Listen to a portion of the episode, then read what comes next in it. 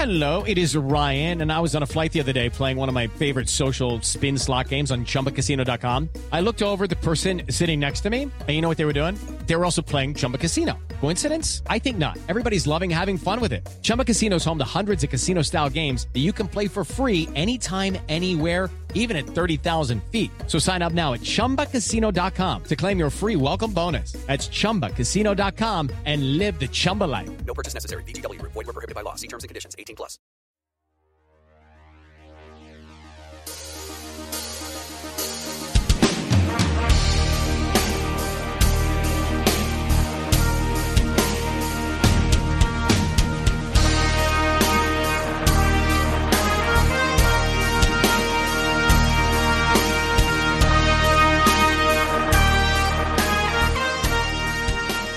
Greetings, dear listeners. Sorry. Jack Butler just uh, told me that I always start the show yelling, and so I figured I'd screw with him. Uh, welcome to another exciting episode of the Remnant Podcast. This week's episode is brought to you by NR Plus, but not Starbucks. I'm going to get to our guest in a second, but I had a very disturbing experience just 20 minutes before I came into the air, into these palatial studios. I was at a Starbucks. I got a cup of coffee and I wanted to get one of those like not not the kind bars, but they have these other bars that they say these bars save lives, and I kind of like the taste, whatever. I don't I don't even know what cause they go to, and I put it down on the counter for the cashier, and she looks at it and she says, "Did you open this?" And I said, "No," and she says, "Oh, okay, one, I'll, uh, I'll grab another," and I grabbed another, and that one clearly was opened, and uh, she didn't explicitly say it but it was pretty clear that they have a rat or mouse problem and they had been chewing into the bars there. And so I was like, I'll just have the coffee. Um, that kind of wigged me out. Anyway, now that we got the important stuff aside, uh, our guest today is Mike Gallagher from Wisconsin's 8th District, Nailed right? it. Not the radio talk show host. I went on Wikipedia to look you up, and there are a lot of Mike Gallaghers out there. Yeah, too many. Yeah. It's like Highlander. There can be only one in That's the right. end. So we, need to pass a law. that's right. if only we knew people. And, We're in the uh, business of doing such things. and you just got reelected to your second term? Indeed. congratulations. I also um, I knew that you were in the Marines um, and that you had uh, two tours of duty, right? Sir. I knew that part because Dany Pletka here at AEI is a huge fan of yours, and she touts you all the time. I did not realize that you had reams of like eggheadery uh, graduate degrees. Um, you went to Princeton, I did go to Princeton. Woodrow Wilson School. Indeed. Yeah, Back in the day. was Back this some, was some cool. sort of geographic quota of some kind? This was the yeah the one Wisconsinite that they let in every every decade. Uh, you bring the cheese curds. That's right. We bring the curds. Yeah, we bring the fun. Um, but yeah, went Princeton and kind of studied the Near East and Arabic, and that led me to join the Marine Corps. And then I didn't even know when I joined the Marine Corps that there was this extraordinarily generous benefit known as the GI Bill, mm-hmm. which ultimately ended up paving the way for me to go to grad school. I was in a, a program here in DC. I'd done my tour in the fleet, and then I did a, a B billet here in the National Capital Region where I was working in the intelligence community. Got a master's degree at National Intelligence University, and I had a professor that, based on the thesis I wrote for that, said, "Hey, you should see about turning this into a PhD." And I didn't really know what that was at the uh-huh. time, and that just kind of opened the the way to Georgetown and kind of cobbled it together and was able to get it done. So have you pl- always played this aw shucks country bumpkin? I don't know what I'm doing here card. Is this is this how you got elected? I swear there was no like at no point when I came to DC was I thinking I'm going to get a PhD from Georgetown, and indeed it was. There was a lot of doubt as to whether I, I could finish it at the time, and um, I was kind of shifting my whole focus from being a Middle East guy. I was a human intelligence officer in the Marine Corps, but I was also had a secondary MOS as a um, regional affairs officer for the Middle East and North Africa. Had a decent Arabic ability at the time. But I kind of wanted to shift to become more of a generalist and sort of started focusing on presidential decision making. And I just became enamored with the early Cold War, and in particular, the beginning of the Eisenhower administration. And I wrote my master's thesis on a particular grand strategy exercise that Eisenhower conducted in 53 at the beginning of his administration. And that sort of opened up a whole other set of research questions that led to my PhD. So it was really kind of stumbling into a huge opportunity. And then, you know, it was great. Great Cool. experience. So, um, the ostensible reason you're here, but I'm just to clue listeners in, um, I've talked about this before. I generally don't like to get too chummy with politicians. My attitude is sort of like research scientists towards their lab animals. You know, it's much easier to stick a needle in test subject 43B than into Fluffy. Um, but Uh, Mike is along with Ben Sasse, and maybe that's the that may be the entire set of uh, think it through of politicians who have actually become friendly with and. You guys kind of see things in similar lights, at least on some things. And the, so the ostensible reason you're here other than the, the money I owed you, um, is that uh, you wrote a big thumbsucky piece about congressional reform in the Atlantic, and shockingly, nobody on Fox and Friends wants to give you like 40 minutes to talk through it, so you have to go to the podcasts, right? Well, let me say I, I appreciate the kind words you said about our uh, whatever that relationship Uh-huh, yeah. Uh, and I'm usually not friendly and chummy with evil globalists such as yourself, but I'll make an exception in this case. It's to- pronounced globalists. But I should say, I, I, I think I'm going to go on Fox on Dana Perino's show tomorrow to talk about it. So there has been That some makes sense, interest, yeah. and uh, had a very interesting exchange on, on Morning Joe uh, Uh-huh. about it. And so the response has been has been interesting. Obviously, Yeah. there's been a lot of negative responses from people occupying leadership positions on Sure. Capitol Hill. But, Sure. Uh, certainly back in my district, and then interestingly enough. A lot of staffers that I pass in the hall will sort of come up to me and say, "Hey, I really liked your piece." But Yeah, yeah. Don't tell my boss that I said that. So, it's been interesting. um, how often do you get mistaken for a staffer? Uh, actually, this is a Because you're a millennial, right? True. st- I, I am an old millennial. I'm Yeah. 34, so I think I'm technically in the window there. So this actually happened. The first big classified briefing we had on Russia. It was this was like right at the beginning of the 115th Congress. There was a group of security guards in this big sort of classified auditorium that we're in that were pointing at me and were telling other people that I had to leave because they remembered me when I was a Senate staffer, uh-huh. and they thought I had sort of infiltrated this members-only discussion. So Yeah, it yeah. does happen. And then, particularly if I forget my congressional pin and I try and go around security, I get stopped and people look uh, look at me like I'm a, a staffer. Did you have to like bust out marine moves and rip out someone's I- larynx or anything yeah, like that? I usually have to choke somebody out. It's only happened about four or five times, um, so I'm trying to limit it to once a week Sure, uh, sure, now. But uh, yeah, you know, So, um, why don't you, um, to fill the wonk quotient here, why don't you talk me through your basic critique of how Congress works now and how you want to, and I'll chime in from time to time and, Sure. and, and maybe we'll get, and then we'll get to how to fix it. Okay. Uh, so listen, I think there's been two basic trends that have been happening in Congress. One has actually been well covered by a lot of people, and I think was most succinctly expressed by our mutual friend, uh, friend Ben Sasse. And I hope that after we get the wonk quotient out of the way, we can at least spend about 15 minutes just making fun of Ben Sasse at the end of this podcast. If Yeah, we could probably Okay, manage that. good. Maybe 10, 5, I, sure, I sure, take. sure. Um, I mean, what a nerd that guy is. He is. Uh, so, which is to say, in the speech, Smartest Uber driver I know. that's right. That's Uh, in his speech uh, during the Kavanaugh hearings, I think he sort of uh, really powerfully expressed the way in which Congress has neutered itself and transferred a lot of its constitutional authority to the executive branch. One of my favorite things to do with uh, when I'm speaking to a group of conservatives is sort of tell them to look up something that Politico does, which is uh, I think every week they publish something called Five Things Trump Did While You Weren't Looking. Right. And if you're a conservative and you read it, it's awesome, right? It's, Right. the administration is doing this and that executive order, undoing a dumb Obama executive order or regulation. But the point I try and make at the end is that, well, no, actually, this should anger you because Right. This ultimately shows that Congress isn't doing its job. And unless we want to keep ping ponging back and forth between presidents with dramatically different uh, visions, or we want our politics to basically just become us awaiting the coming of a messianic presidential figure every four years, Congress needs to be in the business of reclaiming some of its authority. And in my first year, I've been shocked at how little interest there is in Congress in doing that. I, for example, introduced a bill that would require Congress to vote uh, up or down anytime the president wants to impose tariffs under Section 232. So this is the national security Right. logic he's using to do the steel and aluminum tariffs. Largely we gave that allies. authority, what, in the late 50s? Or Yeah, so this is it was a series of of moves, but the irony that I think you're getting at is that Congress actually gave away this authority to the Right. executive branch as part of a trade liberalizing measure. Right. The theory was that the executive branch is more of a unitary actor, would be less parochial, whereas the 535 members of the House and Senate, you know, I'm going to be arguing for dairy, you know. The Ben Sasses will be arguing for whatever they grow in Nebraska. Corn. Corn. Corn. I thought it was like Corn. books or something. No, no, Uh, just, yeah, it's okay. just corn. It's Just, lots of just corn. So much corn. And Endless amounts of corn. um, okay, so that so this is the big the, the big uh, distortion of our system of government that has been well covered by other people. I think an underexplored phenomenon has been the way in which power has shifted within the institution that has abetted that first big trend, which is to say, uh, starting in the '70s with the Watergate babies. And accelerating again under the Republicans in the 90s with the Gingrich Revo- Revolution, power, which used to be very tightly controlled with committee chairs that were in some cases overpowered, has now become uh, very tightly concentrated at the top uh, in something called the Steering Committee, which populates the committees and then chooses committee chairmen and basically comprises the most powerful members of the House. And so as a result, uh, regular order has has broken down. Individual members feel less powerful or, or, disenfranchised in ways they didn't in the past.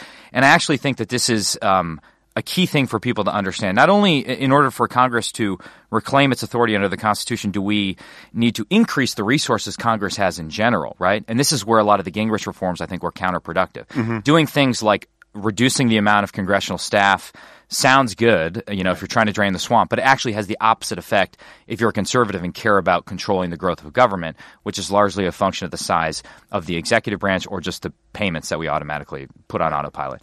But you also need to find a way to devolve power back from leadership to the committees in order to get the committees working again. And you want the committees to be where most of the action happens because that's the only chance, in my opinion, you have of doing effective oversight. Committees are where you can develop expertise, or where you can really start to understand for example, on the Armed Services Committee, just what the heck the Pentagon is doing, or if you're on one of the seven committees that plays in the healthcare space, start to understand just the crazy labyrinth that is our healthcare system and where we're wasting a lot of value. And so I just started to study this over the last two years, uh, did a lot of sort of behind the scenes sessions with the parliamentarian and tried to understand how the rules have evolved. And I really just was struck by this thought that when I first campaigned for Congress, I sort of assumed that Congress was bad because the people were unqualified or just ruthlessly ambitious, right? Mm-hmm. So part of that is true, but that's always been true. Right. That's been true since the beginning of the republic. So what's changed is the pro- is that the process has broken down, and I believe that if you can get the best people in the world to run for office and get them elected, but if they're met with terrible process, they're going to get crushed or they're going to get disillusioned, and a lot of them aren't just aren't going to want to play the game over two decades in the hopes that they can become a subcommittee chair one day and then sell their soul to become you know something else after right, that. Right. So that was just kind of what gave birth to the piece. Uh, and then I sort of proposed, a, I sort of try to think, what are the, the simplest things you could do, right? Stuff that wouldn't even require you to pass the law. It wouldn't require a constitutional amendment like term limits. Just the simple things that the House could control to start to do things differently and fix some of this. And so I proposed changing the schedule so that we're actually here more, working more. Now, I think for conservatives, there's a concern that you know, maybe you don't want Congress to be in session because it right. could do a lot of stupid things. And I'll admit that when people in my district come up to me and say, you know, why can't you guys just get stuff done, right? I, I do want to say, well, Congress does do a lot of things. The House passes a lot of stuff. House passes a ton of stuff. Yep. But if you look at it, and I could pull up the list of the suspension bills we're voting on tonight, there's like 20 of them. A, a lot of it, it's not the big stuff, right? right. Um, the House has an instinct for the capillary in many cases, and it avoids uh, the big debates. And there's no debate about whether the small things we're doing are actually useful, right? A lot of it's just uh, activity to create the illusion of progress, mm-hmm. if you will. And so changing the schedule, I think, would actually help with that, forcing people to be in D.C. and, and do work. You'd need some other things to make sure they weren't spending all that time fundraising. Uh, I think, as I mentioned, devolving power from the steering committee back down to the committees, and the only mechanism I've found to do that is by allowing committee chairs to be elected by the members of the committee rather than the steering committee itself. Although I submitted that as an amendment two weeks ago, and it went down in flames. I think the vote was 120 to 40, and three voted present. Why don't you talk through for just for a second the role that fundraising plays yeah. getting on the steering committee and what it does? So, I, Lynn, and this is politics, right? Uh-huh. I get it. People need to raise money. You could have the best story in the world, and if you're not able to advertise on TV or on digital, you're not going to get anywhere. So I'm not naive enough to think we're going to live in a, a money-free universe, although that would be nice. Because um, I do think the insidious effect of money is not that people don't come into your office with like a cartoon, you know, bag with a dollar sign on it and yeah. say, "Vote for this." It's that the time you spend fundraising crowds out the time that's necessary to be doing oversight, to be right. doing budgeting, to actually read the bills that you vote on prior to voting on them, which doesn't happen right now. And so, in order to be given the committee assignments you want, in order to advance in Congress, you have to prove that you're a team player. Part of that's voting the right way, voting with leadership. But the other part of that, and I think most people don't understand, is that you're paying your dues to the National Republican Congressional Committee. And your dues vary in proportion to the value of your committee. So if you're on a lucrative committee, say financial services, where you can raise a lot of money from Wall Street, you then have to pay more money to have the right to be on that committee. So it's not a meritocracy, right? Right. And as much as uh, you know people argued against my amendment 2 weeks ago, this week we're going to the steering committee is going to choose committee chairs and I guarantee you that a big part of their presentations which won't be public to the steering committee won't be about you know here's what I've accomplished legislatively on this issue area, here's my vision for let's say you know, the small business committee or energy and commerce going forward. It's going to be about this is how much money I've raised for the party. Right. This is how much money I've raised for, you know, uh, the NRCC and candidates and how I've distributed it. And so that's sort of the weird pay to play system that reinforces the existing status quo. What's, what was the best defense you've heard of that system? Uh, Paul Ryan had very principled defense, which is to say that they have made some reforms to how the steering committee is structured in recent years, and I only have this last Congress as a, right. a frame of reference. So I, you know, uh, but I do think it's empirically indisputable that power has become more and more concentrated within the steering committee, at least since the 70s, with perhaps a few changes over time. Uh, but he, his concern was that a, a, a system in which committee chairs were elected by the members of the committee would be more vulnerable to special interest capture.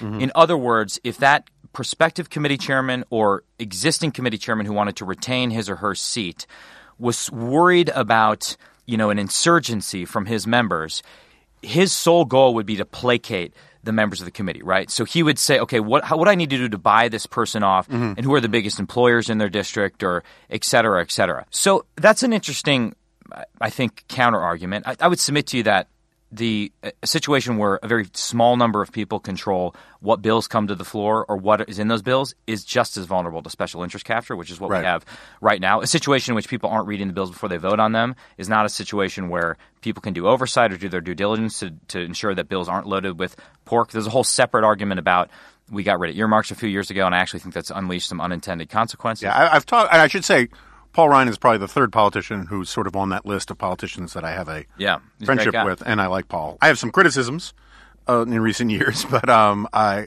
I'm generally a Paul Ryan fan, and I've asked him about that, right, about the earmarks thing, because I think you can make a case that, I mean, let's put it this way. Um, if you believe, as I do, that like entitlement reform is vital, right? Just because you look at the debt. Yeah. If you could bribe call it naked bribes, right? Each congressman with a community rec center or a bridge or, you know, even a stadium, right?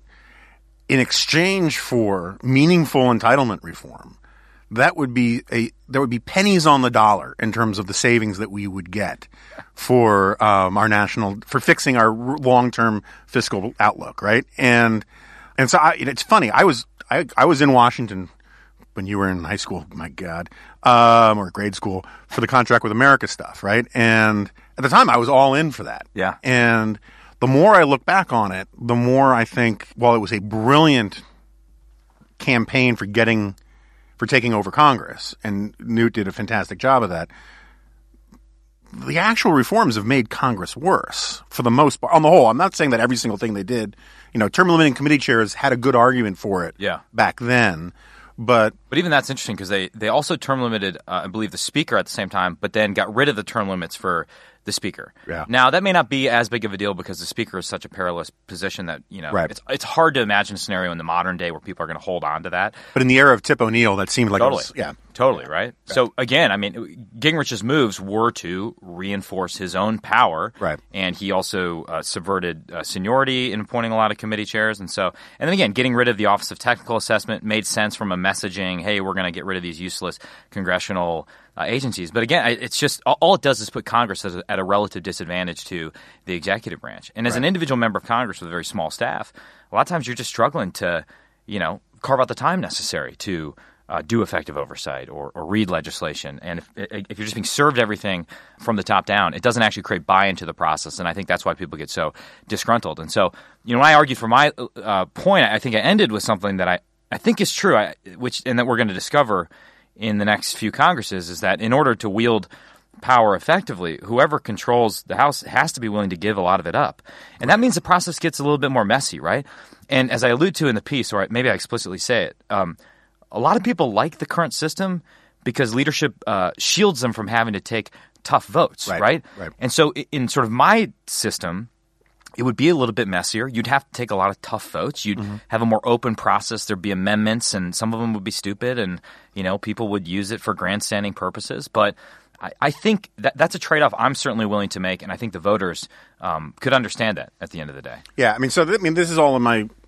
Uh, as, as listeners know, I've been sort of obsessing about, and I, I'm really not normally a sort of Norm Ornstein process guy, right? I would much rather talk about not immanentizing the eschaton and other philosophical stuff or Star Trek. But, you know, this point I keep hammering on is that a big part of our problem is that it's sort of two. It, they're all interconnected, but part of it is we live in one of the most partisan moments in American history, right? Going back to maybe I mean, 1850s were more partisan. Yeah. But the parties have never been weaker, right? And so you have this situation where all of these outside institutions, um, it's sort of part of the argument from this book, "The Party Decides," have have filled the vacuum. So National Review has always played this sort of this role of vetting candidates, um, applying a more stringent conservative litmus test rather than a party test kind of thing. You have outside groups like whether it's the NRA or Planned Parenthood who are performing what used to be party functions, right? Of sort of vetting candidates, making sure that they are signed off on certain, you know, ideological commitments or political commitments. And it seems to me that if the parties were stronger, you could have a system where, um, first of all, you wouldn't get crazy outside candidates stealing primaries or stealing elections. We don't have to fill in names and all that right now. People know where I'm coming from on that. But you would also have the ability, you know, party. That was a Macron reference. Yes, Yeah. totally. Yeah. Uh, uh, it was it was actually a Jeremy Corbyn reference. Um, this is a global problem actually because when you democratize stuff, what you're doing is you're empowering the people with the most passion, yeah. right? And so I don't I don't want to rehearse this argument. People have heard from me for the last three episodes, but you know one of the problems it seems to me with Congress, at least on the Republican side, which I know better, is that there are a lot of congressmen who are vastly more terrified of being challenged in a primary than challenged in a general election. Part of that's the big sort. There's all sorts of reasons Yeah. for it. And so you get a lot of congressmen who are terrified of taking a tough vote because for the sort of the, the, the populist base, that's all the, that's all a challenger needs to beat you over the head with it, right? And if the parties were a little more robust, they'll say, "Hey, look, we have a long-term interest interest in perpetuating democracy, and we have a long-term interest in the health of our party, and there's some public policy reforms that have to have a long time horizon on them, and so we're going to create space for our our elected officials to take tough votes." Yeah. But when you live in this environment that sort of is sort of attenuated by the stuff that you're talking about, or amplified by the stuff you're talking about, where all the power accrues to the leadership in the House, what you're left with is a bunch of people who are whose political strategy is to simply a say they're team players, and b get on Fox and Friends or Morning Joe and and and be pundits rather than actually be legislators. Yeah. Well, I think I think, uh, and the piece that really kind of influenced my thinking about this was uh, Yuval Levin. I think captured it. No, it was a great piece, his- yeah. What was it? Congress is weak because its members Want it to want be. it to be weak, Right. and he gets at this sort of performative outrage. But I think I don't think I disagree with you necessarily. But maybe I just have a different experience. And again, caveat this: I've only been in Congress for, for two years, but That's two years longer than I've been there. that that's true. That's very true. But aren't you part? You're probably in like some sort of secret Bilderberg Congress, yeah, where you guys we made Steve Guttenberg a star. It's amazing how many conspiracy theories I get every single day. By the I'm- way, I'm Um, sure. we can talk about that. Uh, I lost my train of thought now. Oh, okay. So just my experience for the last two years. So I I don't know if the idea that the parties are are weak, at least in how they operate in D.C. well, the NRCC point is a good point counterpoint to my point, right? Yeah. because they actually are a powerful institution. But I think you might be right about back in in districts. I mean, particularly when the national mood is all about outsiders and disruptors. Maybe I benefited that in my campaign. I mean, I, I never run for anything before. I was an outsider. I was a military guy. I was running against a longtime state senator who had a, had a record. Uh, but I would say the, the the the Republican Party in Wisconsin was very strong at the time, and that was just a reflection of the fact that Walker built an incredible Yeah. infrastructure. Yeah, And so yeah. certainly they controlled all the fora in which we debated. Um, you know, uh, the the we have a, a, a nomination process where if you get the endorsement of the uh, the party, if you're a, a statewide candidate, you get access to all the party's resources. So. Um, I- I think there may be a little bit of diversity geographically, depending on the unique characteristics of the party in, in various states. But certainly, my experience in DC is you sort of have two things going on. I think you have people that have that have either that have figured out they need to chain themselves to the mast of of the party, and you know their bread is buttered by the NRCC, and that's where the money comes from, and that's how they can advance in Congress. But then you have some who, because perhaps they're they've grown disillusioned with the process, or they've realized they can build a power base independent of Congress, just have adopted the role of bomb throwers and the Fox News folks, and it's all just about burning the system down. And so, uh, my theory is that some of the proposals I was yeah, putting out there would arrive at a more productive balance right Yeah. now. I should say that there were some interesting counter arguments and also compromises that were proposed when I brought this up as an amendment last week. After everyone sort of calmed down from being mad at me and forced them to vote vote on this. One was basically to meet in the middle and allow the committees to nominate a, a chairman, and that would you know come with two or three votes in the steering committee. So in the same way the speaker gets four votes in the steering committee, if you're the chosen you know nominee of the committee, you would come to your candidacy would come with a few votes. So there may be some ways in which we can meet. So you middle. could bring some of your people in. Kind of. Yeah, exactly. I also think as it, as it pertains to money more broadly and, and the role that money is just is playing in a lot of these elections. One, a lot of it was wasted this time around and it didn't have a big effect. And two, my hope is that that industry will naturally be disrupted as people unplug. Uh, the majority of your your expenses in a campaign are going towards a TV buy, right? And I remember the first time my team came to me and said, "Hey, we want to spend this much money on TV." I'm like, "Who's watching TV commercials?" Yeah. That's well, old people and they vote, right? Totally. And my district, uh, the demographics older. It, it's a it's a crude and blunt instrument, but it definitely is the most powerful political weapon you have in, your arsenal. But I think there are ways in which that can naturally be disrupted over time. But Well, also old people die. well, no, I mean, I'm, I'm serious, right? And uh, so, like the generation, generational shift. Yeah, I mean, like I watch more TV than I should, but I, I know lots of people sort of your age who are cord cutters, right? Yeah. And so they're getting most of their stuff online, and it's Fox will be. And look, I'm a Fox News contributor for the time being, and uh, but they're probably going to be the last to go of this old model, in, par- in part because their demographic is so old, and they Yeah. they don't know how to sort of adjust to a more digital environment. And even Fox now with this Fox Nation thing is trying to get in on that um, a little bit. I'm I'm skeptical about it, but we'll see. is, is there is there political advertising? I just don't know that happens on podcasts. I mean, some of the views that or the listens that podcasts get are insane relative to cable news. Has that?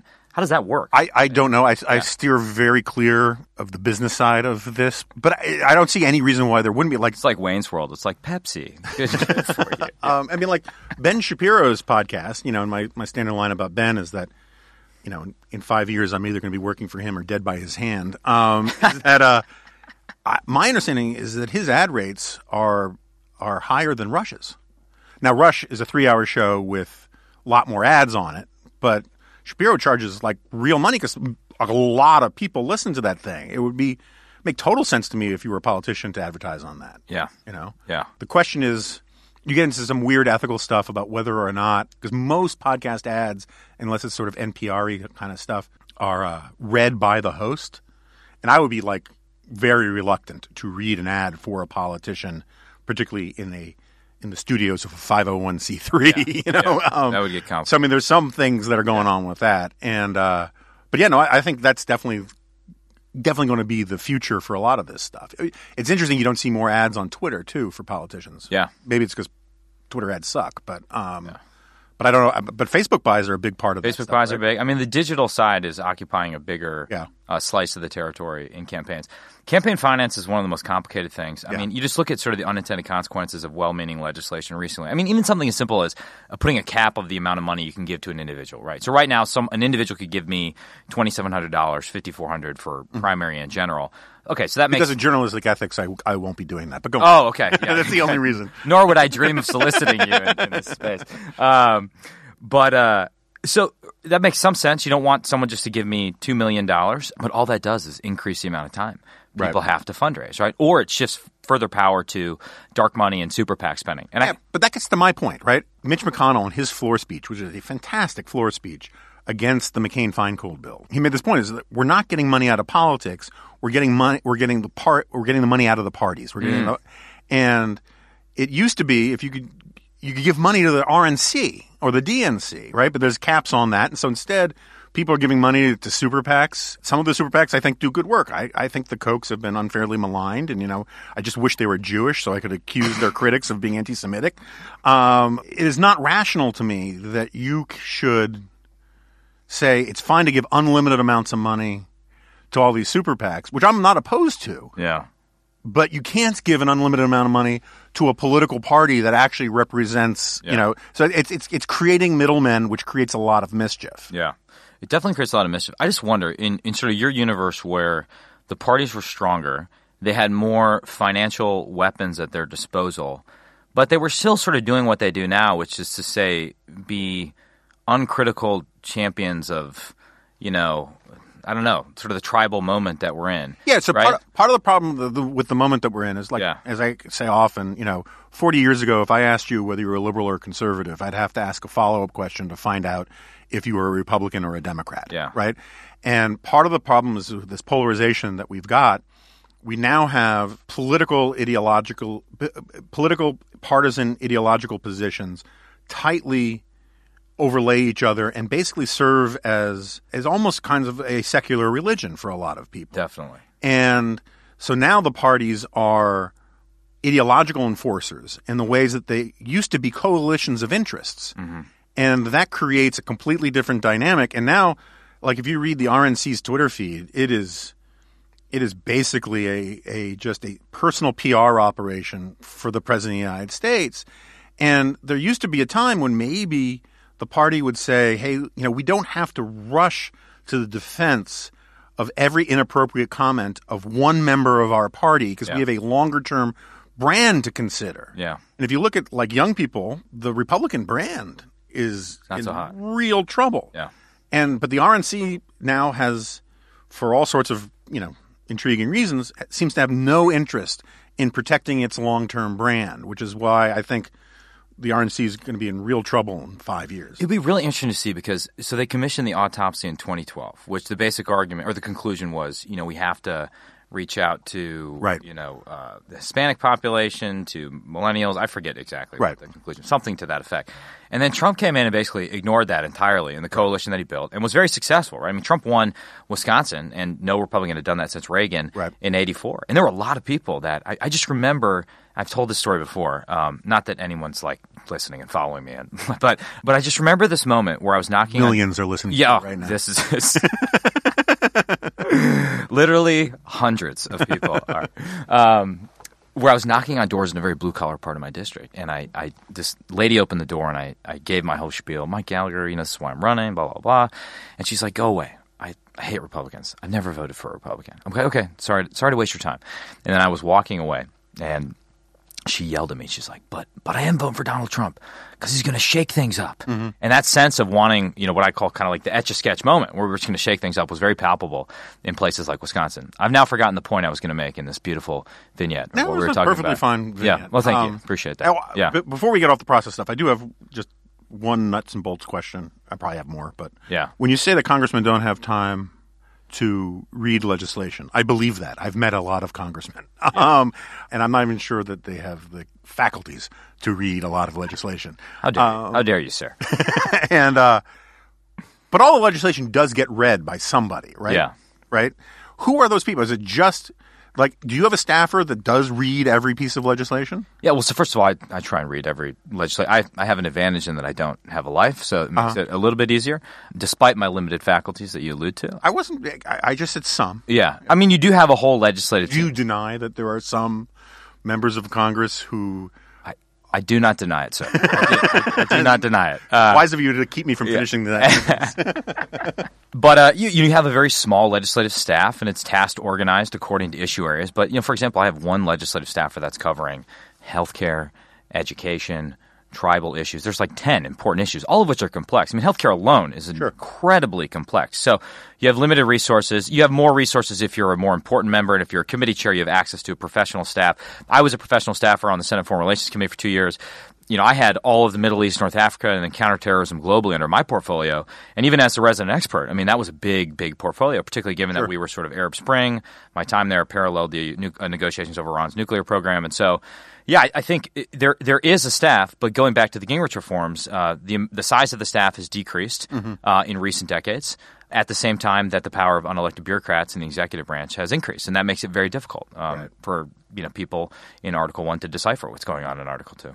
so it's funny. Um, I listened to you on um, your fellow Cheeseheads podcast, uh, Charlie Sykes podcast. Ooh. and uh, he's got a great little niche podcast. And um, true story, you said something about how you talked to a smart person who had just told you that I think you know who the smart person is. well, so the thing is, so you said who who made this case that this whole idea that Congress and the executive branch are co-equal branches of government is actually a fairly novel uh, idea, and that it actually comes out of the Nixon administration. I instantaneously knew who that was. Are we allowed to out this smart person? yeah, person? well, it's Luke Thompson. It is who- Luke Thompson. who was on the editor's podcast at National Review, which is the second most popular podcast at National Review, and. Uh, Speaking of nerds, I mean, he gets yeah, yeah, no, sass. he gets into the weeds. That's I agree. right. And his and and and he sent me his PhD a chapter from his PhD thesis on this and all that. And I spent a little time because I, I can nerd out with the best of them. I went into JSTOR, which is his academic database, and I just did a quick and dirty search for the phrase co-equal branch and it's interesting. It, he does seem to be correct. And if you, I searched the, I searched the Federalist Papers for the phrase for the word co-equal, and it's in there like eight times. But uh, from what I can tell, almost every single time, it's referring to the House and the Senate as being co-equal, not as the executive and the legislative being co-equal. And so this gets. I mean, this this is sort I of. I thought you were going to say n equals eight is not statistically significant, so that we can ignore that. But I- so Luke is right. That's good because I've been citing that. Yeah, well, I think he's right. You Yeah. know, and I, and it's the kind of thing because he shares with me this abiding passion about how Congress, and it's a very Ben Sasse kind of point that Congress is the supreme branch. You guys have the power to declare war, raise taxes, which the founding fathers thought was an important power. They started a war over it. little you bit, know? yeah. Um, you create all the courts, but the Supreme Court, right? You have complete authority over trade, though you jackwads gave it away. Uh, I should say your jackwad forebears, and um, uh, and and you, oh, you also do this thing called writing the laws, Yeah. right? And so Steve Hayward, he always makes this point about how Don't forget about like letters of marque and reprisal and all that cool stuff. I mean, that is a recurring theme on. oh, is that, is that yes, right? no, no. So I'm, that I'm- was not a plan. Oh, I, I, I, I very much want to deal with uh, cyber hacking and all that kind of stuff by re- Cyber by, pirates. by bringing back letters of marque, where we get a bunch of like skate rat hoodie wearing computer dorks, pull them off of Call of Duty or World of Warcraft, and say, "You guys have carte blanche to screw with anyone Yeah. who screws with us." Yeah. I think that would be awesome. I'm in. But so I mean, I'm very, I'm, I'm very much with you on this larger point about how the and and, and, Sasse's Kavanaugh thing Yeah. got to the heart of it, Yeah. right? Politics is supposed to happen basically in two places, two two virtual spaces, as it were, in Congress, Yeah. where people bring from their districts a sense of urgency about specific issues and between the parties. Mm-hmm. And instead, these sort of informal institutions have converged where, you know, Fox News does more and MSNBC do more traditionally party work than the parties themselves. The parties used to educate voters, they used to frame issues. They don't do that anymore. They're framed by these outside people, including people like me. I mean, I'm not saying it's evil. I mean, National Review, I'm very proud to be at National Review. Sure. We've been doing that for 50 years, 57 years or whatever it is. But the problems that we have, it seems to me, are only going to get worse if we don't have responsible institutions that were designed to deal with politics actually deal with politics. I completely agree. What I don't know though, and I struggle with this intellectually, and I think this is kind of what Ben is talking about in his his books. Not that I've read them. Uh, I mean, the covers looked awesome though. No, uh, uh, which is to say, ultimately, is this just reflecting, uh, or is this is this downstream of other things, right? And I think you got at this earlier, which is to say, there's a natural sort happening. Right. There's data to suggest people are, you know, only moving next to people that share their worldview. Social media, the promise of social media turned out to do exactly the opposite. And so, this is an argument I made last year at a big reform conference where people are into all these cool things like nonpartisan redistricting and then Citizens United, which is to say that I mean, Congress is doing what it's always done, albeit imperfectly which reflecting what's happening in the broader society. And I don't have a fix for that. If ultimately the best way to drain the swamp is just to start with your own behavior and your own community and your own block, um, okay, uh, I understand that, but there's no gimmick that I can create for how Congress operates to get at that problem. No, but you, you, you can make it better, right? Yeah. I mean, you, you're in your lane, right? I mean, Yeah. this is one of the things, this is one of these points I always make about the Catholic Church is that the Catholic Church, which had its problems, Yeah. but uh, had the the institutional memory to know when that to sort of bend its rules or bend its institutions to deal with changing times and all of the rest. Yeah. And old institutions know how to do that. And it just seems to me that like figuring out a way and I think uh, this is why I'm very sympathetic to what you're calling for here, right? I mean, it, it won't fix everything, Yeah. but it'll it, sort of on the Hippocratic Oath model, Yeah. it'll stop making things worse, right? And if you actually give people who run for office the responsibility they claim they want, maybe they'll live up to those responsibilities a little bit. Or at the very least, it will be an original mistake that we can learn from, as Yeah. opposed to doing the same thing over and over again. Here's what I want, and it may be unachievable, and I'm open to alternative ways to get there than what I've proposed. I, I just want to, when I walk into the House floor, to have a sense that I'm kind of entering some sort of arena Right. of intellectual combat, for lack of a better term, right? Where we can have actual debates, and there'll be some sort of shared set of facts, and we can have arguments, and we can, you know, maybe have a chance of succeeding or failing based on the merits of those arguments. But as I say in the piece, I mean, just turn on C-SPAN to sh- see that that is not happening right now. Now, I'm not sure like prime minister's time is what we're we're after, but that could be cool. I think that'd be kind of awesome, right? So, and I uh, put my cards on the table. The very first piece I ever wrote for publication, I got published in on Wow. uh, in the Wall Street Journal in 1992, and it was on why we need to expand the size of Congress to um, about 7,000 people. and um, Ben Domenech proposed this to me recently. Did he? I did his podcast. Yeah. I just had never thought about that before. Explain to me the reasoning how, how you think this would. Well- do you still do you still agree with your argument back then? Or I certainly think the congressional districts are too large. yeah, And if you, the, I believe the only time that George Washington spoke up at the Constitutional Convention, because he was the president over it, um, this a- Steve Hayward makes this point that you should pronounce President president to understand that he had sort of a standoffish role in domestic politics. He was presiding over things, right? Wow. But uh, so George Washington, the one time he spoke up was when they wanted to make congressional districts. I think someone will check me on this. Forty thousand people. He's like, that's way too big, and so they clawed it back to thirty thousand people. And um, now I understand modern technology makes it. You know, back then, the argument was even riding by horseback, you would not be able to see all your constituents and you know and all the rest. And so there's an argument that it, it can certainly be bigger than it is today.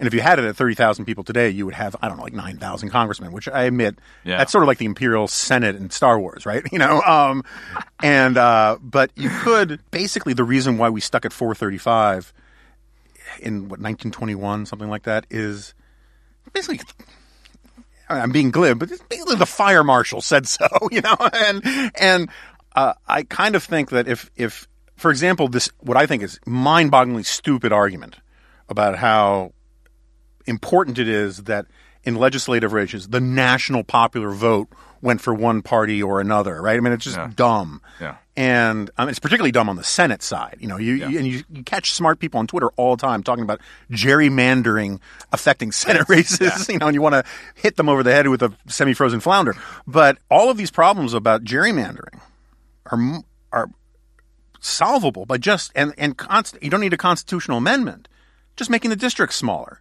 Very hard to do one of these, you know, uh, Jackson Pollock painting, you know, districts if it's smaller. If it's smaller, Interesting. And so then you're actually much more connected to your actual district. And I don't know that it's. I mean, what the right number is, I don't know. I think the New York Times recently said they want 700. That doesn't frighten me at all. You can see why people of your ilk would want not want this because it dilutes the Yeah. prestige of their Yeah. their position. But rather than doing all these crazy constitutional amendment things that people are talking about, including one that I like, like repealing the Seventeenth Amendment, just making them smaller would would solve a lot of a lot Got of rid of problems. prohibition a long time ago. Huh? I'm joking. Yeah, no, prohibition is one I'm uh, glad we got rid of. Um, all right, so uh. I think. Well, I think. I, I think that makes or the logic makes sense to me. And if you had 700, let's just say thousand people that were actually, I mean, uh, doing effective oversight, that we're sort of doing uh, deliberating with an eye towards solving problems, Right. and that were doing transparent and on-time budgeting, yeah, that'd be better. I mean, if you had a thousand people that were somehow en- all engaged in what we're doing now, um, no, that's right. and I just don't know enough about it to Yeah. kind of game it out. Um, all right, so let's just change gears because we're running short on time. I am. Um, long story. Anyway, um, I got to go move a body. But um, other than this highfalutin stuff, yeah.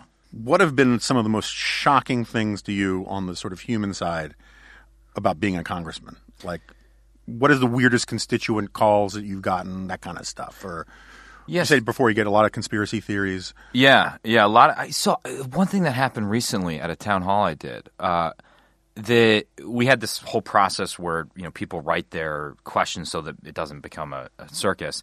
But immediately, some guy you know hijacked it and was like, "You were, you were a member of the Council on Foreign Relations term membership for four years, and this is obviously a globalist conspiracy. And then why didn't you renew your membership?" And I'm like, "What?" like I, I there was just this whole idea out there that Answer the question. yeah, CFR controls the world or, or something. Uh, so you just get a lot, a lot of stuff like that. Um, but uh, uh, I would say on the human side, there's been a lot of positive surprises, and I think I, I was worried my piece came off too cynical. But ultimately, what I'm saying is that there are plenty of very smart, patriotic Sure. members of Congress who come there wanting to do the right thing. And I've been blown away by the quality of, of the members of my class on both sides of the aisle. I have very good friends uh, that are Democrats, and I, and I genuinely I disagree with them on some stuff, but I don't think they're here actively trying to destroy the country.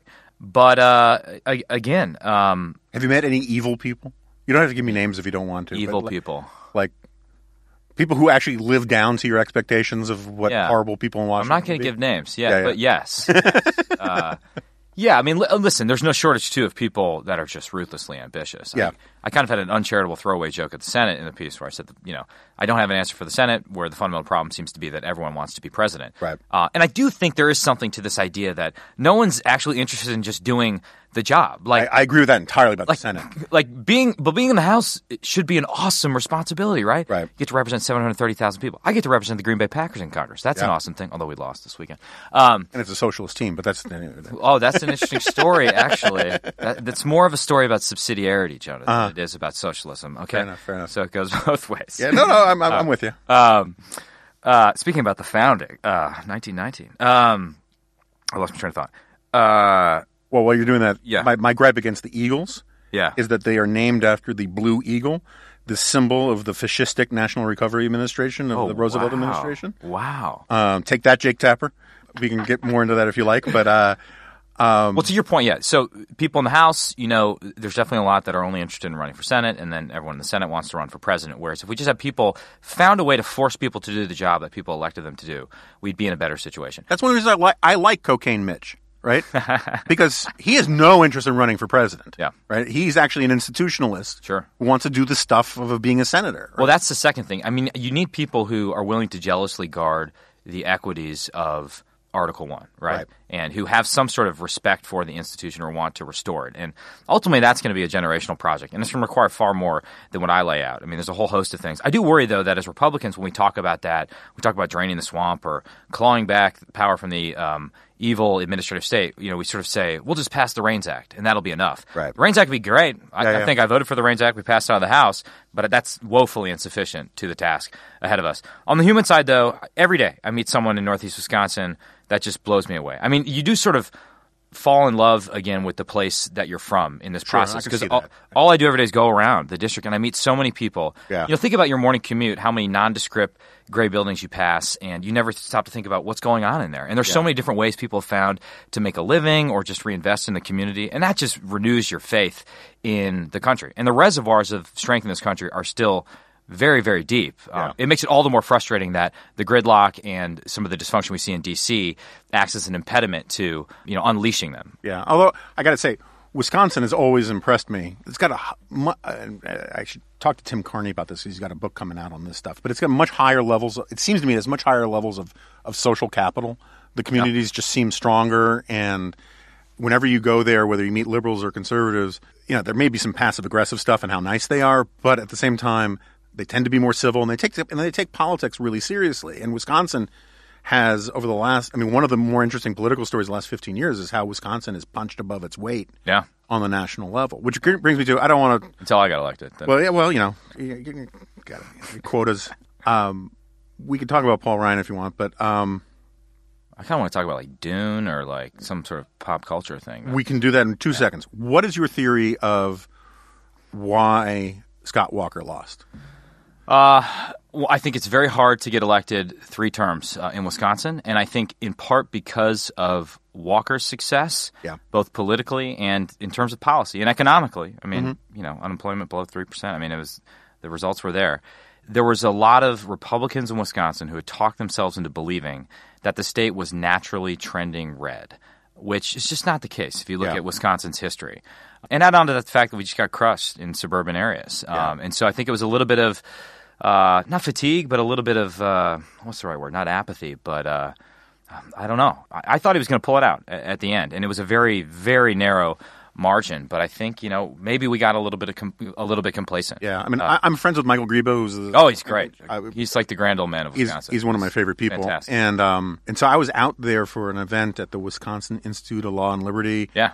And talk just you know, not quite reporting, but just talking to a lot of people about that race. And three, four different people, independent of each other, talked about the Walker fatigue issue. And they were like, Walker's got these great ads, but and they have these people doing personal testimonials about how they got a new job and retraining and all this kind of stuff. And at the end, Walker would walk on, and people were like, ah, I just don't want to see him. Interesting. You know, and so I think it's probably both. I think it's Maybe the presidential race, you know, was part of it. Uh, I, I think um, the fact that he ran, um, but I also think, I mean, Republicans across the country got clobbered on Yeah. health care, right? Right. I mean, that the pre-existing condition stuff. I mean, it, and these attacks were very vile, and there was a ton of disinformation. I mean, in, in the district just to the south of mine, you had a Democrat running an ad, effectively saying that you know one of my Republican colleagues wanted to kill small children. I mean. Mm-hmm. But that stuff really left a mark. And I do worry right now that it's not enough for Republicans to just sit back and say, hey, look, the Democrats are going off the reservation with single payer health care, Medicare for all. We can just sit back and watch them screw it up.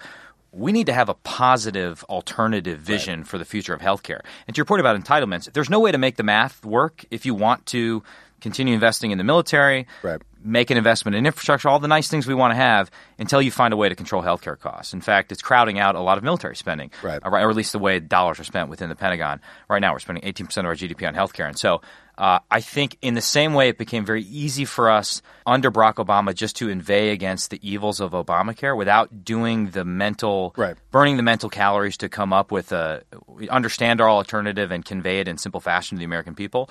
Right now, we need to be thinking about what the next phase of healthcare is in this country. So I think that that definitely was felt in, in Wisconsin, um, where we actually have some of the best healthcare, in fact, the best healthcare outcomes in the country last year, if you believe some of the way that's measured. well, I, Yeah. you know, it's all that all that paleo diet stuff is proving that the Wisconsin Wisco, diet, Wisco Paleo. Yeah. It's a diet that I've actually invented and trademarked. So really. it's just all meat and cheese Uh-huh. and beer. See, the, the beer is the problem, Yes, right? You know. Um, so, all right. So you said before you have no life and that you want to talk about Dune. Yeah, my knowledge of Dune is very shallow. That's fine. We don't. Dune's Yeah. a stand-in for a change topic. Um, what? Um, That actually probably shows you how little I know about pop culture. If Dune is my reference point, it's hot among the kids right now.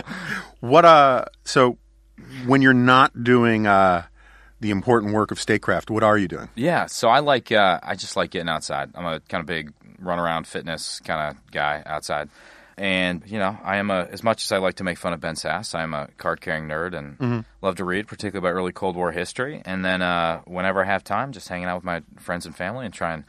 They keep, they're the ones that keep me honest at the end of the day. And What are your living conditions here? my living conditions here, I was, uh, for the most part of my first term, I was living in my office. I was one of those people with a little cot, and I would just, the gym was right below me, and I'd shower there and work out there. I've recently moved into a house with a bunch of other members. So it's like a, a bad sitcom, basically. So, That'd be a great. I mean, didn't they try that on Amazon? There was some bad. yeah, Alpha House. Yeah, yeah, was- yeah, yeah. John Goodman. I have I have no I don't have TV, I don't have cable, and I don't have Netflix, so Uh-huh. I'm limited solely to Amazon Prime and what I can watch. And so my knowledge of the Amazon Prime universe is very Is very- vast. Yes. So this is the problem I had with Sasse. I mean, Sasse and I get along so well, and we agree on so much. He's kind of my spirit animal and all these things. But like, as far as I can tell, he's utterly clueless about popular culture stuff, and you know, other you know, and and like he he dropped some like American League baseball joke on me that just flew over my head, and he looked at me like, "What was wrong with you know? What's wrong with you?" Um, Well, I do try and keep my Sundays free to go to the chapel of the Packers. And Uh-huh. end up actually getting to go to a lot of games, and my family's been Packer game Packer fans for a long time. So that's just that's a religion. shocking that a I know. congressman from the district can land Indeed. tickets whenever he wants. Although our, our season our season is over right now, unfortunately. But uh, wait, so in addition to your um, your letters of marque proposal, what are the other sort of half baked ideas, what I would call sort of like a two beer idea, that you wouldn't feel comfortable proposing it unless you had had two beers. But you secretly believe it's a good idea. Oh gosh. Uh, well, okay. I've already talked about expanding the House House of Representatives, repealing the Seventeenth Amendment. Yeah. Getting to your point, I would be very open to a constitutional amendment that says you cannot run for the Senate. You cannot run for the presidency from the Senate unless you, at minimum, have fulfilled one term and maybe 2 I'm terms. in on that. Uh, I mean, Obama hit the ground and immediately started running for president. Yeah. Um, Ted Cruz has been running for president for quite a while.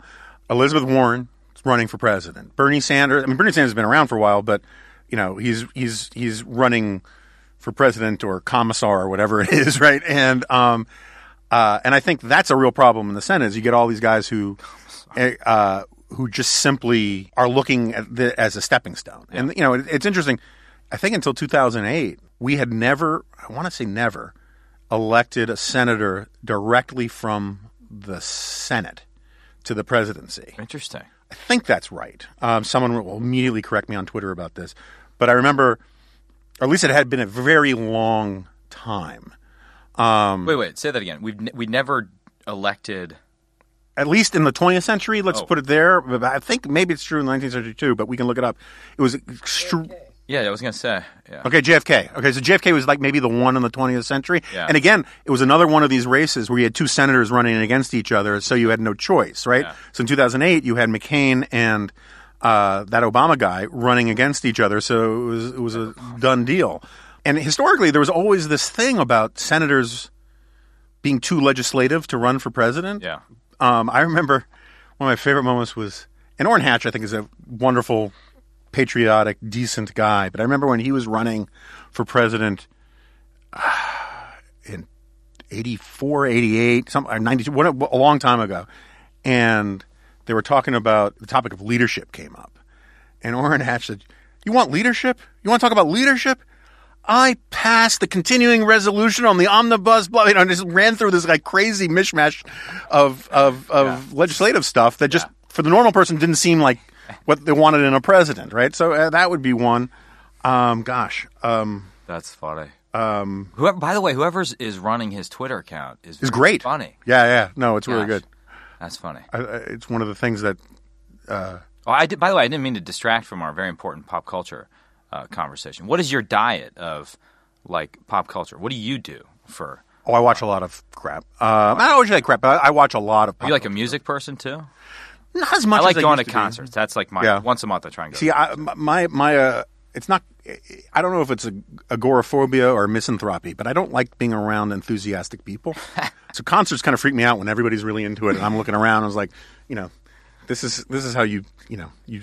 These, these people getting ready to storm the Citadel, but I watch. It's. On, I'm sorry, it's on Netflix. Yeah. Um, I know that on your salary, the nine ninety nine a month is just a, a deal lot to breaker. ask.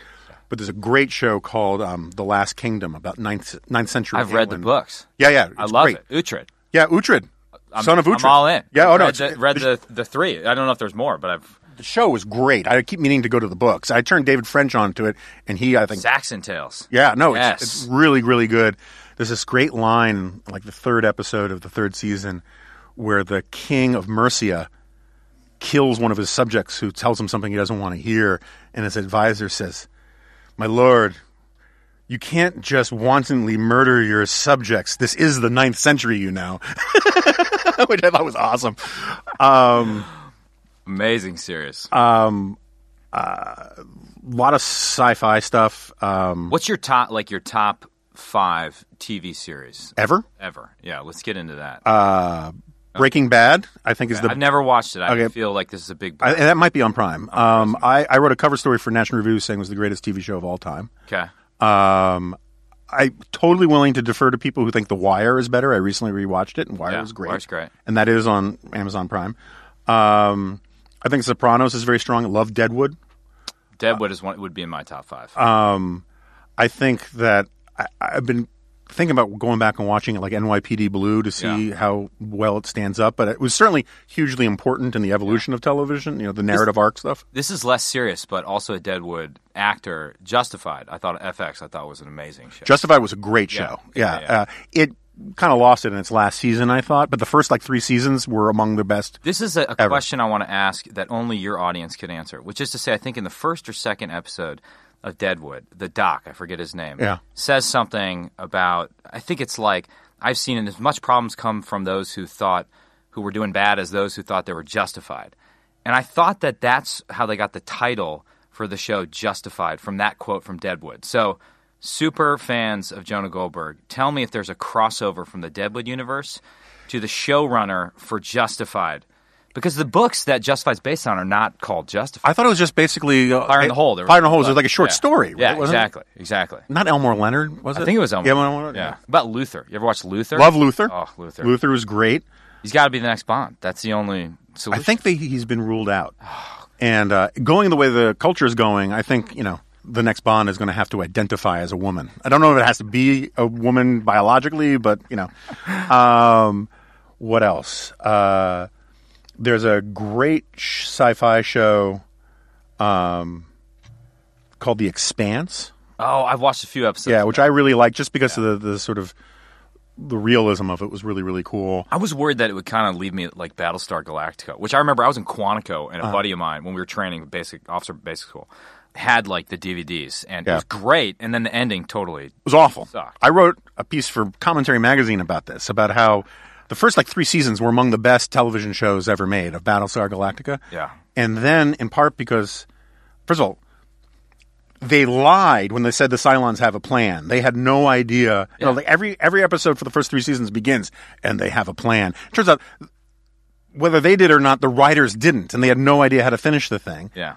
But also, they got so caught up in doing this rip from the headlines stuff about the Iraq War that they just started caving into politics for it. And, you know, you had so these weird justifications for suicide bombers on it. And so the last, whatever, two seasons I thought were horribly politicized. It's sort of like my gripe against the Star Wars movie where young uh, Anakin, right, slash Darth Vader, says, If you're not with me, then you're my enemy. and Obi Wan Kenobi says, Only a Sith deals in absolutes. right? The line was a direct reference to George W. Bush about this sort of, you know, either you're with us or you're with them kind of thing. But the whole moral universe, the whole theological universe of Star Wars was based on absolutes, this fight between the light side and the dark side. And they threw all of that away just to get this little chintzy, cheap shot in at Bush. Yeah. Yeah. Um, uh, gosh.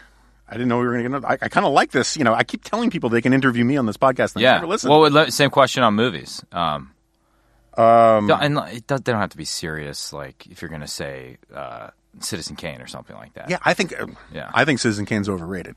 Um, yeah, I think I've never seen it. There. Boom. oh, no, no, it's worth seeing, but Yeah. and it's part of the problem. It's like listening to the Beatles, right? Yeah. Sorry, Jack. Jack's freaking out. Jack hates. Jack loves the Beatles. No, but the Beatles are the Beatles are legitimately Yeah. great. Jack, I'm not disputing that, man. but uh, like later generations, they um. By the way, the, lis- the listeners will not know the, the violent reaction Jack just yeah, had. no, Jack. Jack. Got, It was yeah, a spasmodic. it was bad. yeah. Um, but the part of the problem is, is that they were so revolutionary that so many people copied a lot of their stuff that you don't appreciate some of the technical things. Yeah. uh, Citizen Kane invented all sorts of crazy stuff about camera angles and Yeah. narrative arc and all that kind of stuff that we now just sort of take for granted. So we don't actually, it, it, for the normal viewer, you just think, oh, that's how movies are made. When in reality, it was like really path breaking at the time. I, I hate definitive lists, but I, I have problems with it if you don't have. What movie do you think you've watched the most? I have. I have like so. When I deployed, I only had like one movie on my uh-huh. computer, and it was Weekend at Bernie's? Yeah, Two? Weekend. Speaking of the Senate, uh, th- and that was Tombstone, and Tombstone is like the most watchable movie. It's very watchable. Ever, I ever. agree. I agree. uh, a great movie, in fact. I find those kinds of movies, the movie that you're hungover on the couch and you watch and you're perfectly happy to watch, but you're also perfectly happy to fall asleep because you've seen it so many times.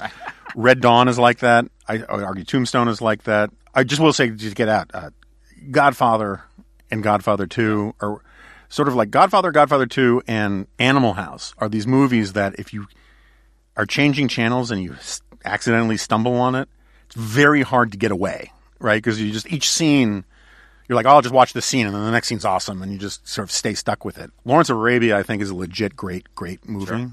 Hot take: most rewatchable movie of the last ten years, maybe five, is Creed. Boom, I said it. Defensible. I have to see it again to make sure that's So right. But good. yeah, it's no, so good. It's good. And I did see Creed two with my mom on Thanksgiving Day. How was it? It was good. It wasn't as good as Creed, you know, Creed Creed. Yeah. It was good. Drago was actually very good. The amount of lines that uh, what's his name had in it, Dolph uh, Lundgren. Dolph Lundgren Yeah, yeah. had in it was was astounding. Like a lot of the emotional heart of the movie actually comes from Drago and his son. You know, Dolph Lundgren has like a degree in chemical Super engineering from. MIT or something. Yeah, yeah, like that. that's right, that's right. Um, Uh, I I will make the case that among the most rewatchable movies that I love that doesn't get the respect it deserves is Diggstown. Interesting. Never seen it. It's a long con. I love long con movies. You know, long con movies, heist movies, love them. Interesting. Um, I actually will make the case that Ocean's Eleven is actually really rewatchable. oh, definitely rewatchable. Uh, so, do you like in your in your group house? Do you guys like sit around complaining about who ate your peanut butter and watching movies? It's amazing how little we actually see each other. Uh-huh. I mean, because the senators are doing their thing, and you know everyone's on a crazy, crazy schedule. So so you have senators in your house too. do. Who yeah. who are the? I are don't know if I'm allowed to Okay, all right. disclose the identities of. Fair enough. These are senators. They're very important people. How are they as roommates? Uh, good. I mean, we all kind of have our own rooms, and Mm-hmm. You know, it's, we have a, a triple bunk bed, Orrin Hatch.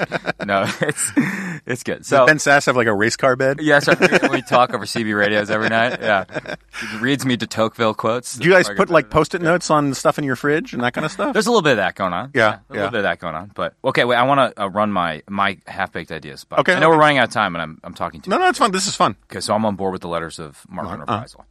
Here's most of mine are airport related because I spend half my life in an airport these days, Uh-huh. particularly in the seventh layer of hell known as O'Hare Airport. The Marine Corps should pay for Marine Corps branded pull up bars at every airport gate around the country. So when you're waiting for your flight, you just knock out a set of pull ups, Uh-huh. and I've solved the Marine Corps recruiting problem and your healthcare crisis in one fell swoop. I like it. I like it. Right there. Boom. And if you do the requisite number of pull-ups, you can get upgraded to an economy plus seat. I love that. Th- th- well, that gets to the second thing. Incentives matter. Incentives do matter. So Uh-huh. I, I'm one of these people. I will only take something that can fit underneath the seat. Mm-hmm. I, I- that's just a point of pride with me, and I want a little bit of a reward for that. Yeah. I think. And conversely, I want punishment for people in the airport that stand on the left side of the moving walkway when Yes. Uh-huh. they should be walking. Like maybe a little shock or like a cartoon spring that throws them into like a a bungee pit or a ball pit or something. One of my greatest peeves, and one of the things that's most likely to elicit wanton violence from me, Yeah. are people who get off down escalators and then stop and look around rather than move out of the way. I mean, these people need to be weeded out of the gene pool. But that's, that's another another issue. Okay, so uh, let's talk about Greenland. Okay. Greenland, about 22% the size of the United States. Uh-huh. It's been a while since we've increased the size of the United States. I like it. It has a lot of rare earths, Uh huh. natural gas, Yeah. oil. The Chinese are very active in Greenland right now because Uh-huh. it's a strategic point relative to the Arctic. Uh huh. It's owned by the Danes. So the alt right would love this, right? You know, you're increasing the Puritan, Aryan, Viking stock, right? Because they're all like Think about it in those terms. Norse, you know, mythology nuts, whatever, pagans. Make America bigger. Yeah, I, I, that's I'm, right. I'm, I'm okay with that. Okay, so Greenland. I, just come to some sort of arrangement with the Danes and the indigenous people in Greenland as to what we could do there. There are parts of Canada we could take too. Well, that that's another thing. Uh, some sort of non-lethal dueling to settle international disputes, right? Uh, Trudeau, I think, sort of famously uh, came to prominence by boxing a, a conservative in Canada who had called him out, and no one thought Trudeau was going to win because he was kind of a pretty boy, and then he beat this guy totally, and he, he trained and like it. worked hard, and so. Maybe this is the Creed 2 influence in me right now. Yeah, this all might be marine privilege Yeah, that you're kind of invoking here. Because I think you could take Nancy Pelosi in a fight. Those are the best ones I got. I like it. I like Yeah. it. Uh, You know, we should do a whole podcast on just crazy half baked ideas. half baked ideas. I like Yeah. it. Gosh, now I feel like I have so many more that I'm not thinking of right now. um, Gallagher, remember the stand up comedian? Yeah, my Uh, uncle. Yeah, I'm joking. He had Love this, you, Unc. He had this great idea of giving everybody giant suction cup guns. Remember, like when you were a kid, you had the suction cup gun. Yeah, that yeah, stick, yeah. He wanted like toilet plunger size ones with a flag hanging down saying "asshole" on it. So, like if you got cut off in traffic, Oh. you would shoot the car and it would stick to the side of the door. And a cop, if he saw more than three a hole stickers on the side of a car, he could just give you a ticket for being an a hole. I love that. And that was always So, a related idea that I had while I was in New York recently. Uh, so, one of the most infuriating things you can do and selfish things you can do is to block the box, right? Yes. There was this big campaign to block the box. So, we got all these traffic cops everywhere in cities like New York. Why not just give them a like a canister of red spray paint? Mm-hmm. And if they see people blocking the box, they just walk up there and put a little scarlet B on the car. And so you're driving around, everyone knows that you're the guy who blocked the box. And you'd have to pay to get the paint shop to go over it. That, I mean, that's a flawless idea. Right? I, I like it. I, More social stigma, right? There's a scarlet letter kind of idea of traffic control. I like it.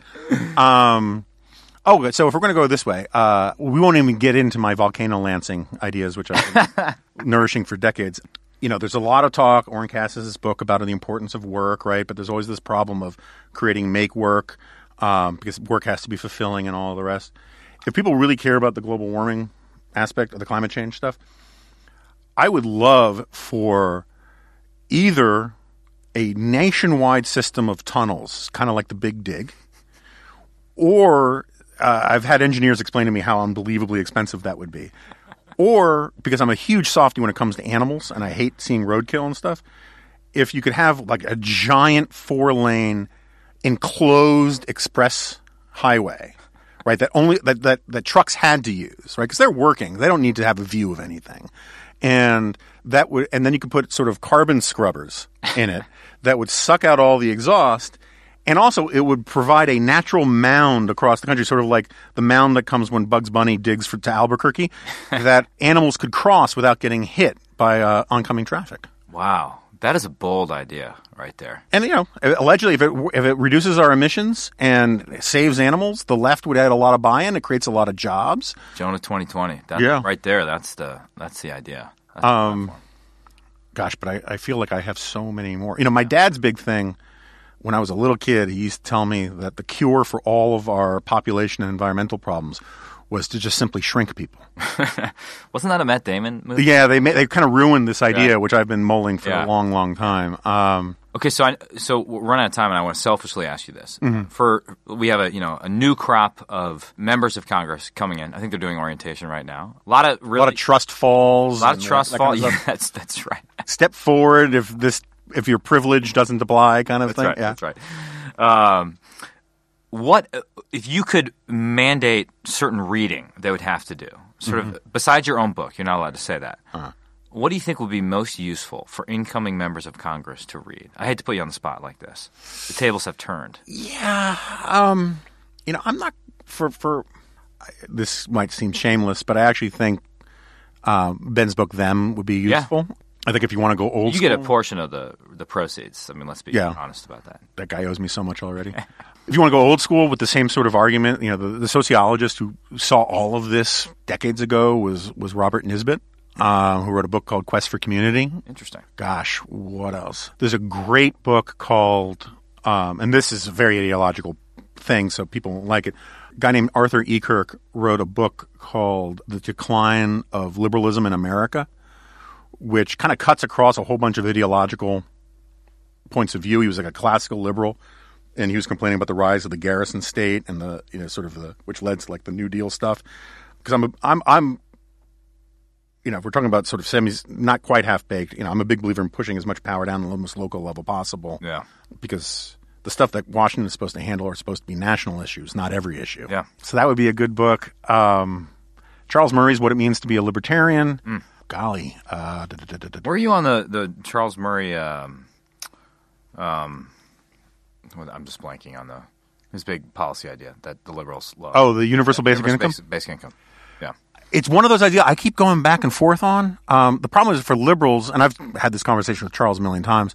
Um, the problem was with with, liber- with the way Charles proposes it, it's an either or thing. Replaces We're getting rid of the welfare welfare state. state Yeah. and giving people guaranteed income, and I think he it's a useful thought experiment. But in reality, the sort of new class, technocratic, managerial class, administrative state people will never go along with that because that will put them out of business Yeah. and they have too much of a sort of social engineering mindset to begin with, and so they want it as a both and, and we can't afford that. Yeah.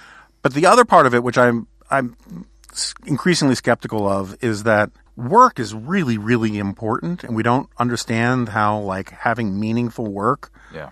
gives people a sense of meaning and belonging and a feel, sense of feeling needed. And in an era where we're heading into where virtual reality is going to get really, really good and and drugs are going to get really, really good. I mean, I mean that seriously in sort of an Aldous Huxley kind of way. Yeah. Giving people enough income that they can pay for their groceries and then just play video games for the rest of their lives. I'm not sure is a great idea. I'm much more sympathetic to the sort of Oren Cass stuff, which I, I haven't read the book yet, but I've been following the debate about figuring out a ways to emphasize the need for work, work requirements. But it can't be make work. It's got to be important stuff like building these underground tunnels. Yeah. That's Um, right. Gosh, I feel like And I'm- installing the pull-up bars. and the in the pull-up bars, you know. Um, but you know, look, if you if you send stuff back down to the most local level possible, you let different communities have the freedom to come up with weird stuff like that. Totally. you know, and I'm totally into that. Yeah. I don't know. Um, so you think you're going to stay in Congress? Uh, well, I'm there for another two years. Yeah. Um, we'll see. I, I, this is not something that I envision as a, a career. I, I just don't think that's the model the framers had in mind. Um, so, but and I genuinely, I know this is going to sound like a canned answer. I tr- to the extent that's humanly possible, I try not to sort of think about what the next move is for the reasons we talked about Right. before. If I become one of these people that's only interested in, you know, uh, gaming out how I can get somewhere else, then I'm not doing my job. And this is actually, if you're intellectually curious, notwithstanding the frustrations I laid out in my piece, this can be a great job. I mean, I learn something new every single day, and a lot of what I learn does come from the bottom up wisdom of people in Northeast Wisconsin. Yeah. I mean, you just it it can be a very gratifying experience, and so uh, my that doesn't mean I'm actually less ambitious. In some ways, it means I'm more. I, I want to be the best member of the House that I you know possibly can be. That sort of devolved into a cheesy army No, no, like that's, that's slogan. that's fine. I mean, I mean, and and and, Yeah. and you know, we both acknowledge that if we could have trials by combat for like Yeah. additional committees, that would be cool too, That's right? That's right. Um, All right, will you come back on the podcast? I would be honored to come. Because I, I have a sense that there are Yeah. people who are going to want to hear you on the podcast again. I I know my listenership a little bit. You know it would be great if we could get a if we could get a Thompson pot. We bring Luke Thompson into the mix. I mean, that would be that would be interesting. That would be good. I don't know Um, if he's under exclusive contract elsewhere. no, no, no. We could get. it. I don't know how often he's in Washington. You know, because Yeah. he's he's like really one of these guys who's actually running everything secretly. Oh, yeah. and he and if you follow his Twitter feed, you'll know that he actually has. Uh, what do you call a group of a clouder? As a group of cats, right? Um, sort of murder of crows, clouder of cats. I think that's right. What? Um, he has got like six absurd James Bond villain cats that he like dresses up in sweaters and stuff. It's all very, very. I did not know this. Yeah, yeah, yeah, yeah, About yeah. Luke Thompson. He's It's- a cat person. He's well, I, I, I think he's in love. Oh. and Ah, the the cats were part of the deal. Love me, love my cat kind of. Ah, that's my it. understanding. Okay. Um, Okay. but it's like six cats, which is you know at least four too many. yeah. um, Rescue cats. Yeah. No, these are too exotic looking. Okay, You know. I mean, this is like Doctor Evil's cat before it lost all the hair kind of cats. Um, and actually, maybe we can link to it in the show notes. He has this great thing on Twitter that he did over Thanksgiving of dressing up one of his cats like Pajama Boy from the Obamacare ad, Oh my god. and had some line about how you know stay in, lap up milk, get enroll- enrolled or something like that. So, but, uh, no, we should have him on and. uh I think that the the people really want to go deeper into the Amazon Prime universe with me. I think that's right. That's what they're crying out Oh, for. well, I knew that, and we were planning some of that stuff for the end of the year, like best TV shows and all that. I just didn't think that the representative from the Eighth District of Wisconsin would be in the bullpen for something like that. Well, we can- keep, we keep me in mind. Yeah, yeah, yeah. I appreciate it. Thanks again for coming on. Thank you, sir.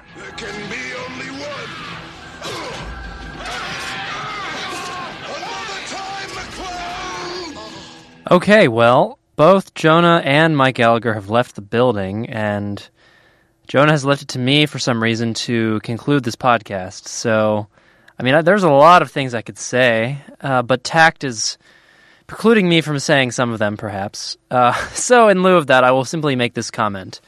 Mike Gallagher is officially the youngest guest, uh, not counting myself, that we have had on the show. He is two weeks younger than Kristen Soltis Anderson. And unless I'm forgetting anyone uh, conspicuously, unless like Michael Brendan Dougherty is younger than jo- than uh, Gallagher, which he may be, I'd say they're about the same age. Uh, so I could be wrong about this, but I think I'm right. Um, so congrats. Although Again, he loses the title to me. Uh, I I thought that was an interesting episode. I didn't expect all that pop culture talk, and neither did I don't think anyone expected it. But the people got it anyway. This podcast is all about getting what people don't expect. Uh, nobody and nobody expects the Spanish Inquisition, so just always be on the lookout for it. Uh, so, in conclusion, that's a great way to start the final paragraph of a speech or a paper, although kind of cheesy and canned, but cheesy and canned are what this podcast is all about. Uh, in conclusion, please uh, subscribe to this podcast on iTunes, Google Play, Stitcher, what have you. Um, review us in those places. Keep us away from all the niche podcasts like, uh, well, I won't even mention them because I've forgotten their names. They're so forgettable. Uh, and im- perhaps of the utmost importance, let's talk about NR Plus. And I feel very strange talking, reading this copy, but you know what? I feel strange every day anyway. So just going to embrace it as part of a unique and multifaceted life that I live. We, usually Jonah and National Review staff, like to say NR Plus is a lot more than a digital subscription, and it truly is. When you become an NR Plus member, you of course get unlimited access to the National Review digital magazine. That means you don't get the paywall when you want to read National Review magazine on your computer or mobile device. That ominous paywall. Trump can't get his wall built, but National Review has built theirs. But you can get around it with an NR Plus. You can get total access to the latest issue and to all the issues in our 10-year archive, or in their 10-year archive, I guess. Although I have written for National Review before, so I guess I sort of have a sense of community with them. But NR Plus is more than a digital subscription. It really is a membership. Because when you join NR Plus, you get access to our members only Facebook group, which is a place where you and other NR Plus members can share your thoughts with all of the editors and writers over at National Review. It's a great perk for everyone involved. You get to speak to your mind to all of them at National Review. The copy says us, but I'm only tangentially part of National Review. And they, again, the copy says we, get important feedback from their most dedicated readers. It's a great deal. All right, it's it's getting kind of tiresome, I'm sure, for me to uh, continue to change the pronouns, but I'm going to keep doing that. We're all about pronouns these days. Uh, they also have started conference calls featuring NR writers, editors, and special guests. Only NR Plus members get the call in info, and these are really great conversations that you won't want to miss. No need to change the pronoun there. There's also commenting, and as everyone knows, the internet comment world is usually a sewer, but on NR Plus, it is not the case because only NR Plus members can comment on the site, which makes for a much more elevated commenting experience, to say the least. And now, for some reason, the copy elevated was in quotation marks. I don't think those were necessary. I think it should have been underlined or maybe bolded. Um, and get this when you join NR Plus, I hope you heard the paper turning over, and are logged into the site, you will see up to 90% fewer ads on the site. In particular, you will see zero ads within articles. So when you're reading what you came to the site to read, your distractions will be minimized, except for the distractions that you bring to the reading of the article in your own brain. We can't do anything about those, or they can't do anything about those. I guess I can't. I can say we because I'm part of a theoretical we of people trying to distract you less. Uh, there's a lot more to the NR Plus program, but those are some of the key takeaways. So why not join today? Yeah, do it. Uh, and you know I'm I'm unbiased here because I'm not a staff member of National Review, so I, this is just something I'm telling you to do. Uh, really, for no reason other than my presence on this podcast. Uh, it really is a terrific deal, and they have some great first year pricing in place. So you want to act now. Now it can't be the actual now that I just said because I recorded this podcast. Um, I don't know yesterday. So, but you should do it for your now, not mine. This reminds me of the scene from Spaceballs when they start watching Spaceballs to figure out what they should do next. Um, when will now be then? Soon. Uh, but he, anyway, whenever you get, a, whenever your now ends up being, here's what to do. Go to nationalreview.com slash plus. That's nationalreview.com slash plus. And there you can read about everything this membership has to offer. And then just click join now to see all your options.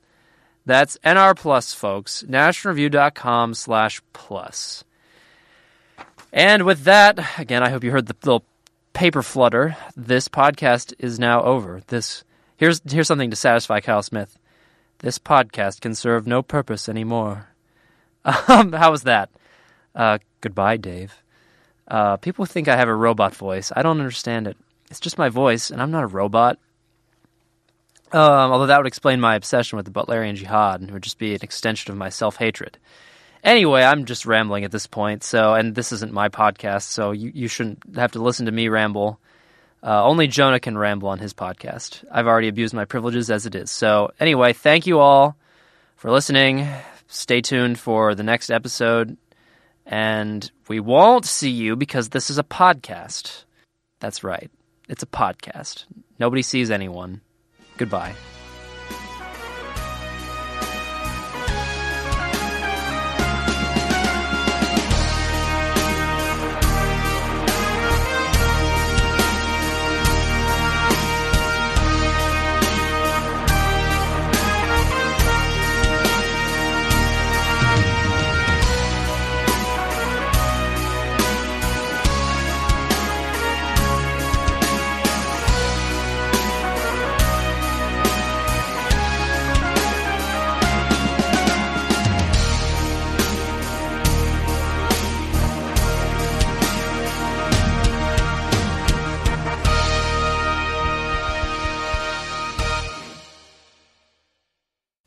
Crossbeams has gone out askew on the treadle. But what on earth does that mean? I don't know. Mr. Wentworth just told me to come in here and say that there was trouble at the mill, that's all. I didn't expect a kind of Spanish Inquisition.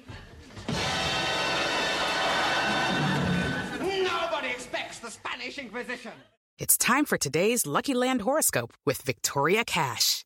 Life's gotten mundane, so shake up the daily routine and be adventurous with a trip to Lucky Land. You know what they say. Your chance to win starts with a spin.